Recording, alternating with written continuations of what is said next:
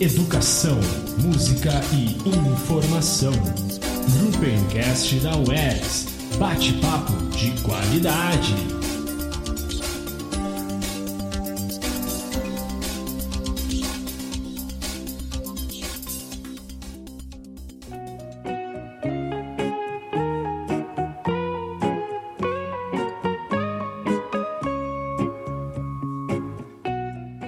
Todos e todas, chegamos a mais um episódio do nosso Gruppencast, podcast do grupo de pesquisa Educação Musical Diferentes Tempos e Espaços, o qual é vinculado à Universidade Estadual do Rio Grande do Sul, a UERGS. Nesta temporada, o nosso tema principal é o bebê e a música. Sou Thiago Hubert, músico e graduando em música pela UERGS, Montenegro estarei hoje conduzindo nossa entrevista com a querida professora Cristina Rolim Wolfenbittel.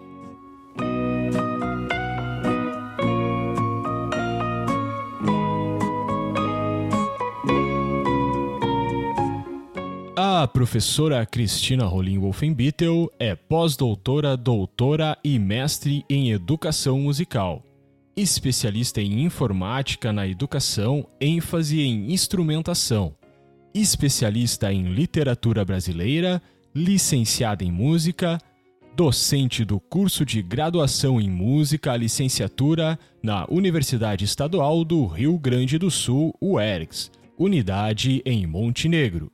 Também é coordenadora do curso de especialização em educação musical na UERGS, unidade em Montenegro professora do programa de pós-graduação em educação, mestrado profissional da Universidade Estadual do Rio Grande do Sul, Litoral Norte, coordenadora da linha 2, Artes em Contextos Educacionais, orientadora de bolsistas de iniciação científica e extensão em educação musical, música, artes e literatura pelo CNPq, FAPERGS e UERGS líder dos grupos de pesquisa Educação Musical Diferentes Tempos e Espaços, o CRUPEM, e Arte, Criação, Interdisciplinariedade e Educação, o ArteCid, registrados no CNPq e certificados pela UERGS. Professora de Música da Prefeitura Municipal de Porto Alegre. Membro do Comitê Assessor de Artes e Letras da Fundação de Amparo à Pesquisa do Rio Grande do Sul, FAPERGS integrante da Comissão Gaúcha de Folclore e da Fundação Santos Hermann. Recebeu o Prêmio Jovem Pesquisador pela Universidade Federal do Rio Grande do Sul em 1988, com a pesquisa Acalantos, orientada pela professora doutora Rosemary Reis Garcia, com o objetivo de resgatar, coletar, analisar e caracterizar as cantigas de Ninar. Em 2010, recebeu o prêmio Betinho Atitude Cidadã, do Comitê de Entidades no Combate à Fome e pela Vida, COEP, em reconhecimento às ações em música desenvolvidas nas escolas públicas municipais de Porto Alegre, potencializando o COEP na luta contra a fome e pela promoção da cidadania.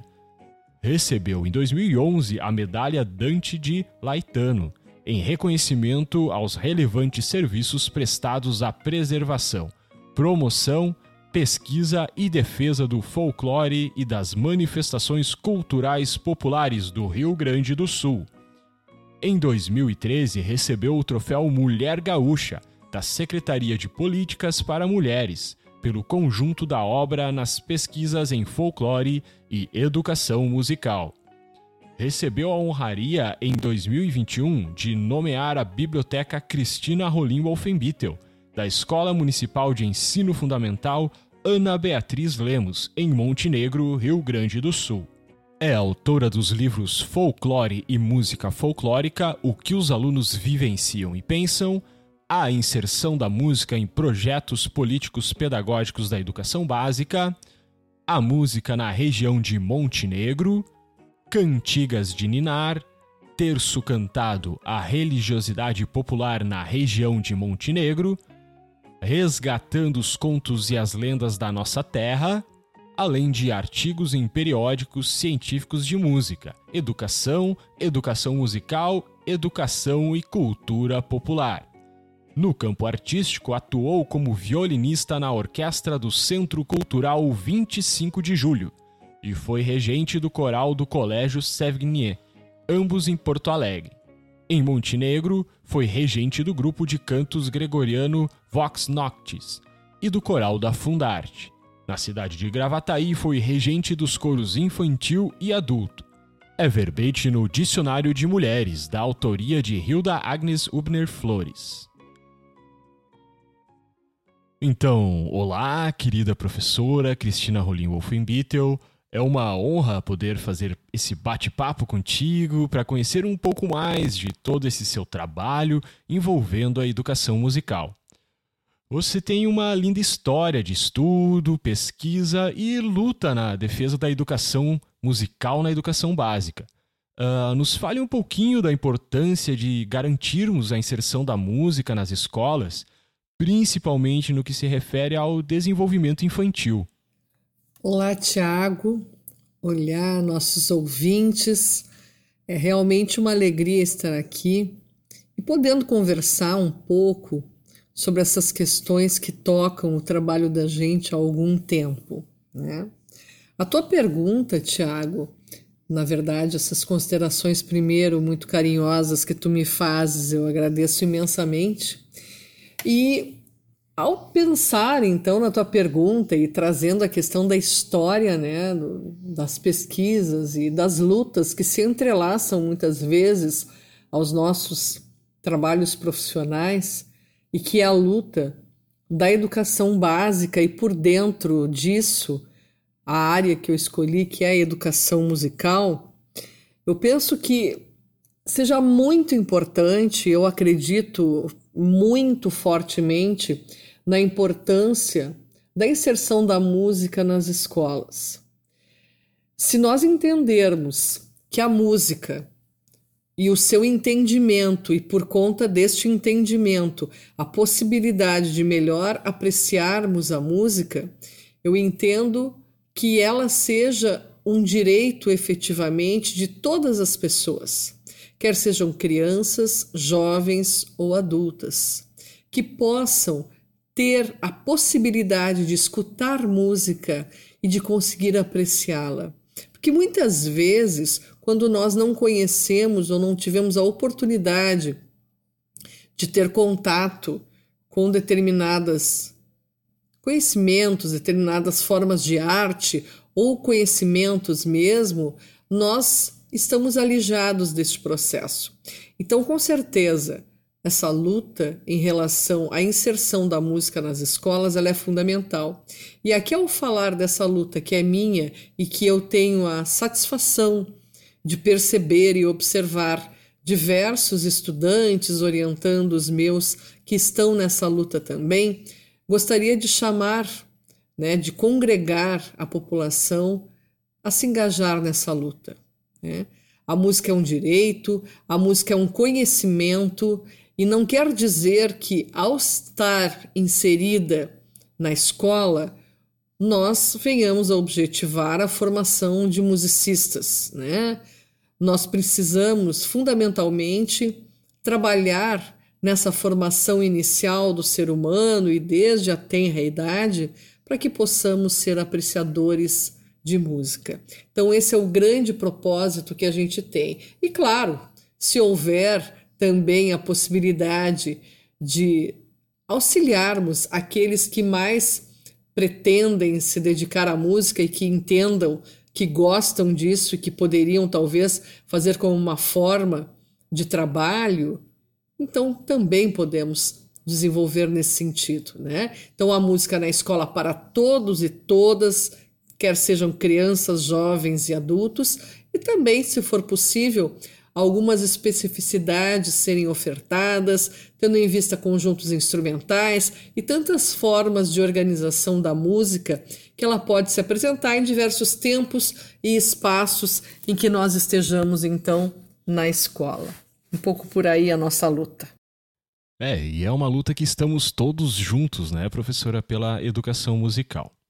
Mas a, a senhora tem uma produção científica muito interessante em torno das canções de Ninar e Acalantos. Como observa esse tipo de cultura popular na contemporaneidade? Né? Como, ela, como ela se coloca hoje na relação entre familiares e bebês dentro de, desse contexto que é altamente tecnológico? Que bom, Tiago, que tu trazes esta questão das canções de Ninar, dos acalantos e destas canções efetivamente que fazem parte da vida dos seres humanos. Né? Canções, manifestações, então, da nossa vida.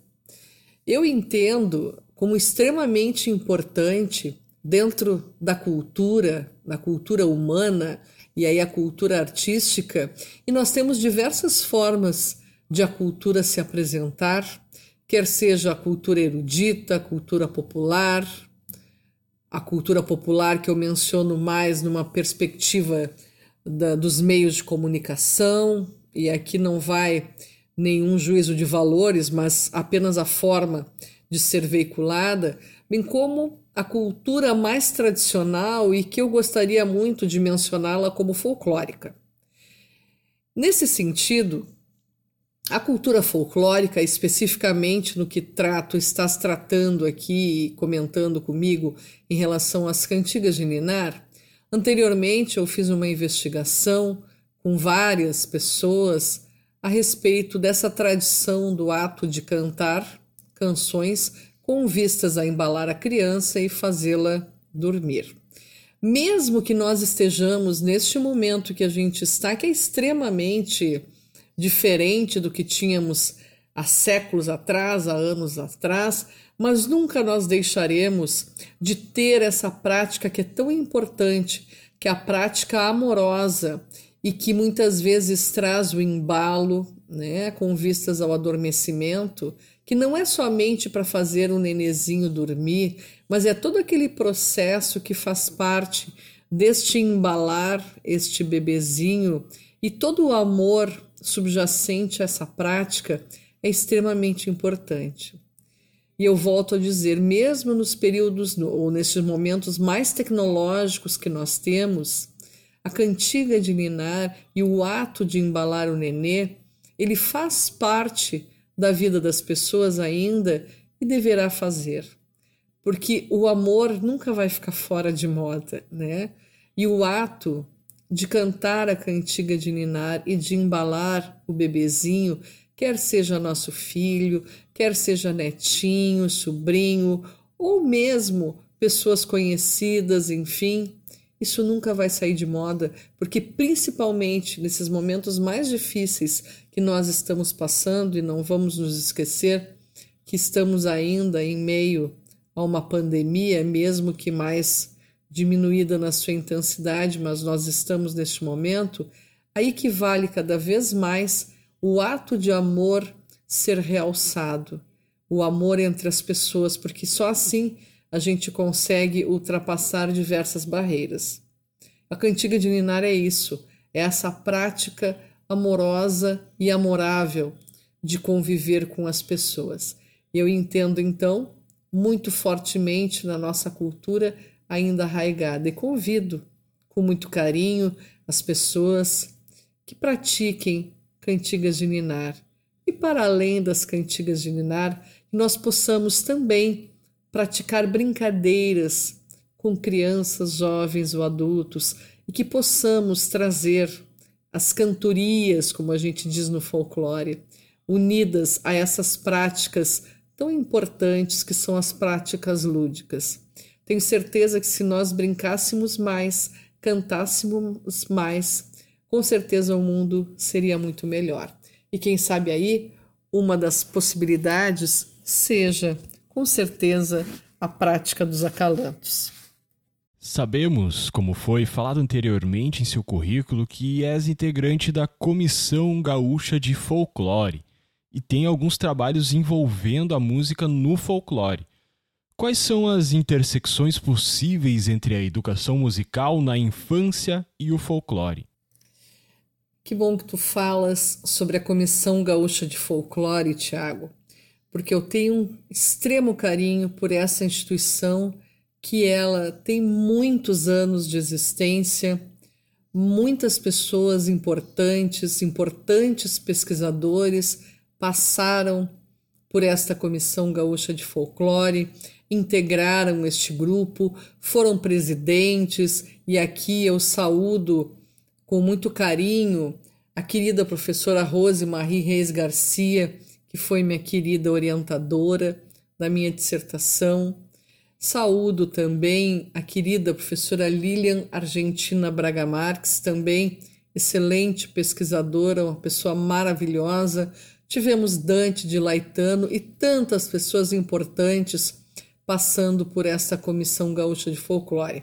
Atualmente, nós temos a querida professora Paula Simão Ribeiro, que também faz parte e fez parte desse grupo da professora Rose e tantas outras pessoas. Saúdo também o atual presidente, o Rogério Bastos, que tem feito um trabalho muito importante no resgate desta importante instituição, juntamente com tantos e tantas integrantes.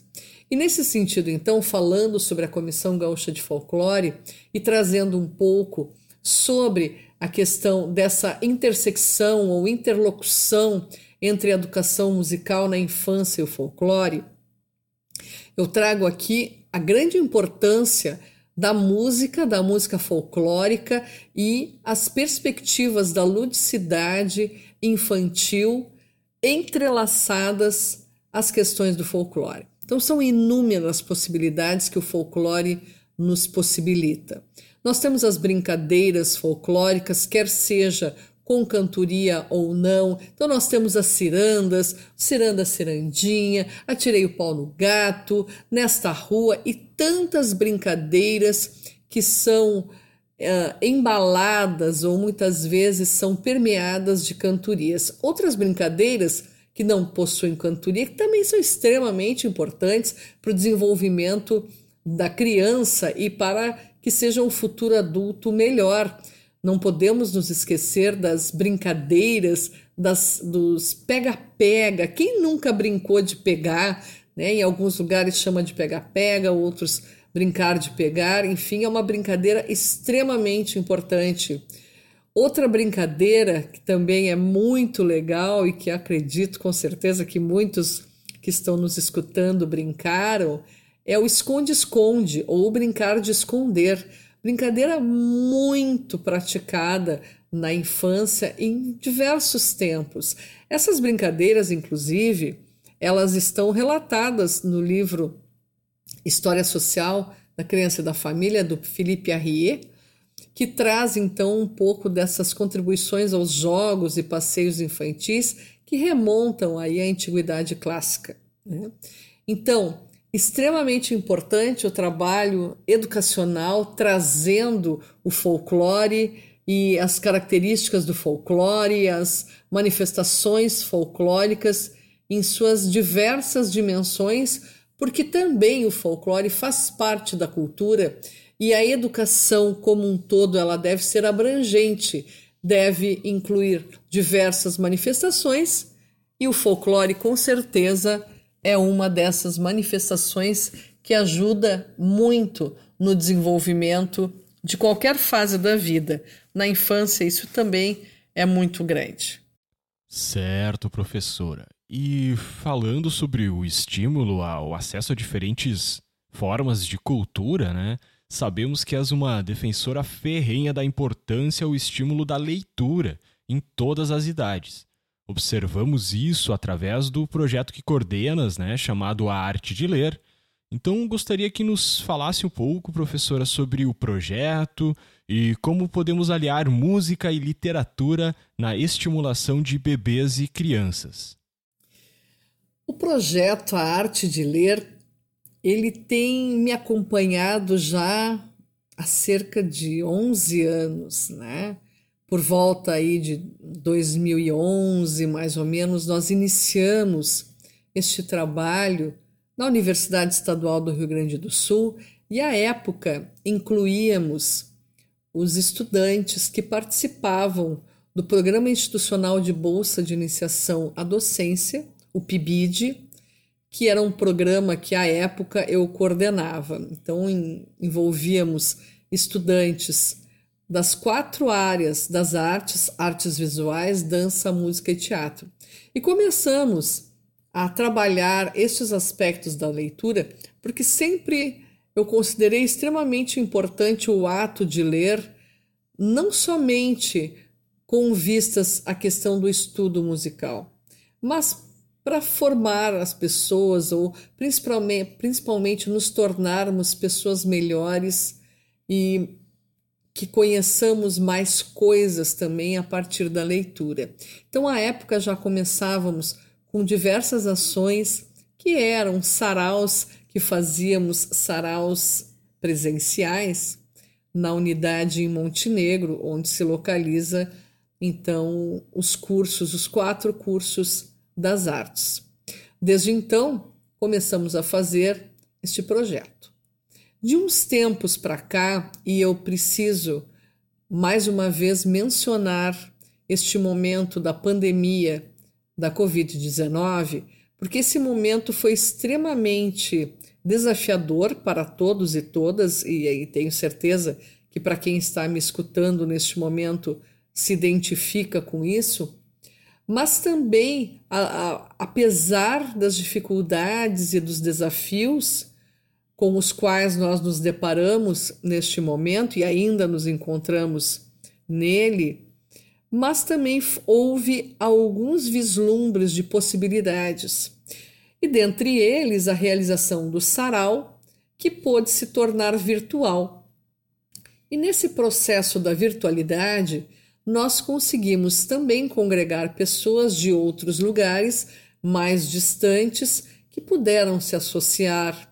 Então a essa prática da leitura e principalmente esse essa sensibilização que nós tentamos neste projeto do Saraus a arte de ler de unir aspectos artísticos, notadamente musicais, à leitura de poesias, de trechos literários, enfim. Então, esta união da música com a leitura tem sido o mote do nosso trabalho. Num dos últimos saraus que fizemos, trouxemos a querida professora Celisa Metz, que nos brindou com uma apresentação maravilhosa ao piano, e ela é uma excelente pianista, uma composição compositora também, trouxe uma composição sua. E neste momento a gente trouxe também uh, duas poetisas, que foi a Bernadette Seidelis e a Simone Dor. Ao trazê-las e, e elas compartilharem conosco também seus trechos literários, suas poesias, nós conseguimos conversar com elas e trazendo alguns aspectos relativos ao ato de escrever também. De onde saem as inspirações, o que nos move para escrever. Então, também esse, esse projeto, a arte de ler, e que também se traduz muitas vezes nestes saraus, nos ajuda, além de conhecermos poesias e de nos sensibilizarmos com elas ou mesmo com a literatura, entender um pouco sobre esse processo. E tudo isso é extremamente importante para todas as fases da vida. Mas vamos falar um pouco também sobre os bebês e as crianças. Essa primeira etapa da vida, ela é muito importante e tudo aquilo que nós conseguirmos fazer para sensibilizar, para motivar e incentivar a leitura, será muito importante que façamos. Portanto, que possamos ler muito para bebezinhos, para crianças e mesmo as mães com o bebezinho no ventre materno, essa prática da leitura e vamos dizer também a prática do canto e tantas outras de conversar com o bebezinho no ventre materno ele escuta. A gente já está formando leitores, apreciadores artísticos com este ato que, mais uma vez eu digo, é um ato de amor. Então leiamos muito, possamos escutar muita música e dar muito amor para as nossas crianças. Então, finalizando a nossa entrevista, gostaria muito de agradecer sua participação em nosso podcast. Com certeza são experiências e reflexões de grande valor para todos aqueles que nos ouvem hoje. Gostaria de deixar mais alguma mensagem, professora Cristina, ou acrescentar algo para todas as famílias que nos acompanham? Que maravilha, Tiago. Muito obrigada por essas tuas doces palavras. E quero dizer assim, para finalizar, que eu sou uma pessoa abençoada por poder ter dentre os meus amigos, meus alunos que são colegas, meus orientandos, todos colegas, amigos, porque fazem todos um trabalho maravilhoso e oportunizam tantas coisas bonitas a partir dos projetos que a gente realiza e tu também fazes um trabalho maravilhoso. Eu também aqui de público quero agradecer a ti e a tantas pessoas que têm possibilitado que os nossos queridos grupos de pesquisa e extensão, arte, criação, interdisciplinaridade e educação, o ArtCIED, e educação musical diferentes tempos e espaços, o nosso Grupem, todos eles integrando a nossa querida Universidade Estadual do Rio Grande do Sul, que nós consigamos levar adiante tantos projetos que têm sido levados à população gratuitamente e têm sido todos eles têm sido organizados, elaborados, preparados com muito carinho, com muito amor. Porque é isso que a gente quer, levar através da música, através da leitura e dessa também importância e este enlevar do folclore e da cultura folclórica a todas as pessoas, fazendo com que elas possam ouvir e pensar se gostam ou não disso e levar, quem sabe, isso para a sua vida. Né? É isso que eu, que eu imagino, que eu penso, que eu desejo. E eu agradeço imensamente a oportunidade de estar conversando aqui um pouco com as pessoas e convido a conhecerem as nossas redes sociais, participarem, fazerem os nossos cursos e estarem com a gente também nesta luta, que é uma luta pela educação, pelo ser humano, pela música. Um grande abraço para todo mundo e muito obrigada mais uma vez.